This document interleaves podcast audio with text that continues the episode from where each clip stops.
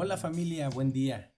Qué gusto poder compartir nuevamente juntos la palabra que el Señor tiene para nosotros. Hoy estamos leyendo el libro de Salmos y hoy nos toca leer el capítulo 5 del versículo 1 al versículo 12. Y el tema es protegidos por la gracia. Así es que acompáñame, vamos a leer. Señor, Rey mío y Dios mío, escucha mis palabras, atiende a mis gemidos, oye mis súplicas, pues a ti elevo mi oración. De mañana escuchas mi voz, muy temprano te expongo mi caso y quedo esperando tu respuesta.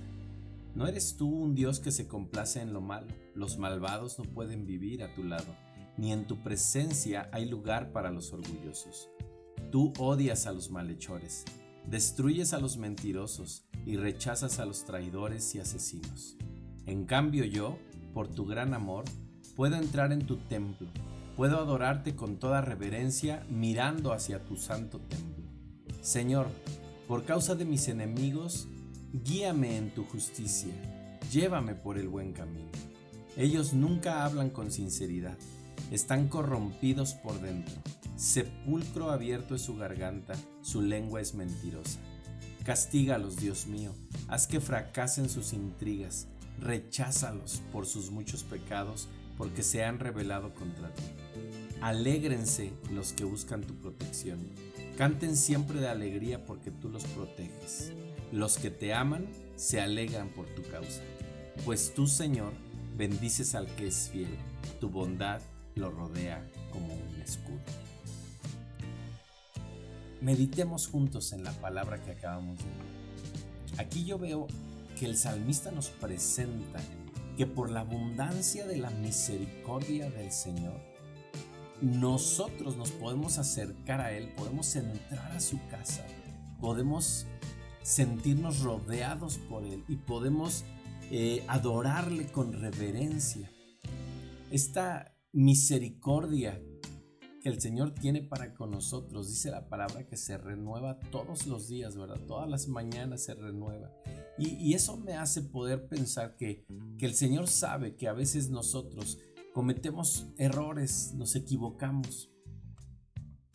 Por más que a veces creemos que humanamente lo vamos a conseguir, ¿verdad? Fallamos en algo y, hacemos algo que no le agrada al Señor. Pero Él dice que, que con la abundancia de su misericordia Él nos permite acercarnos a Él, que entremos con Él, que entremos a su casa, que estemos cubiertos por su presencia. Y, más aún dice aquí que Dios rodea de favor al justo como si fuera un escudo.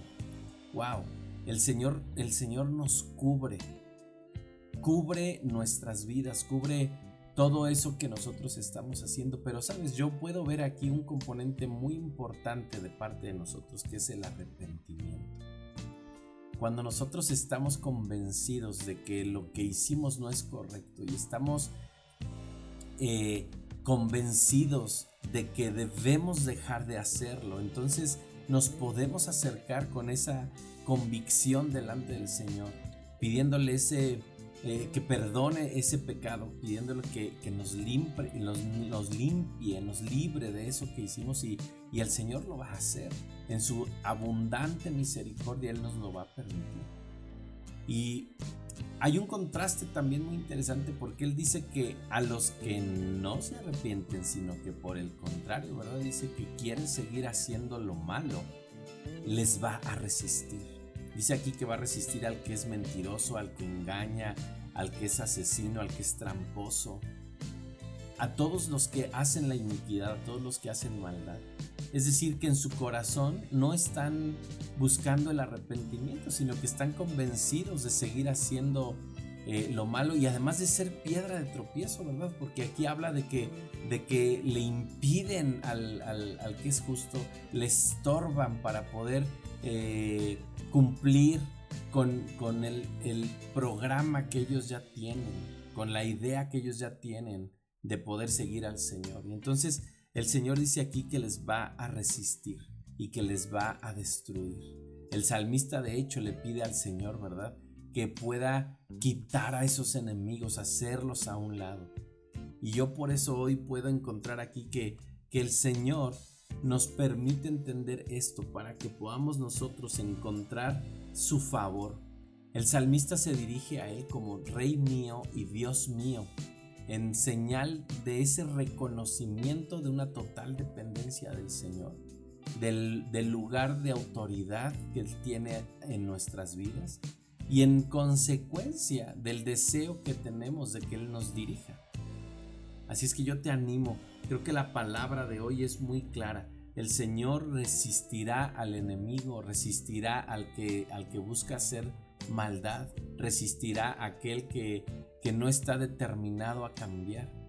Pero en la abundancia de su misericordia nos permitirá poder eh, ser libres de aquello que nos ha estorbado para cumplir su voluntad y acercarnos cada vez más a Él.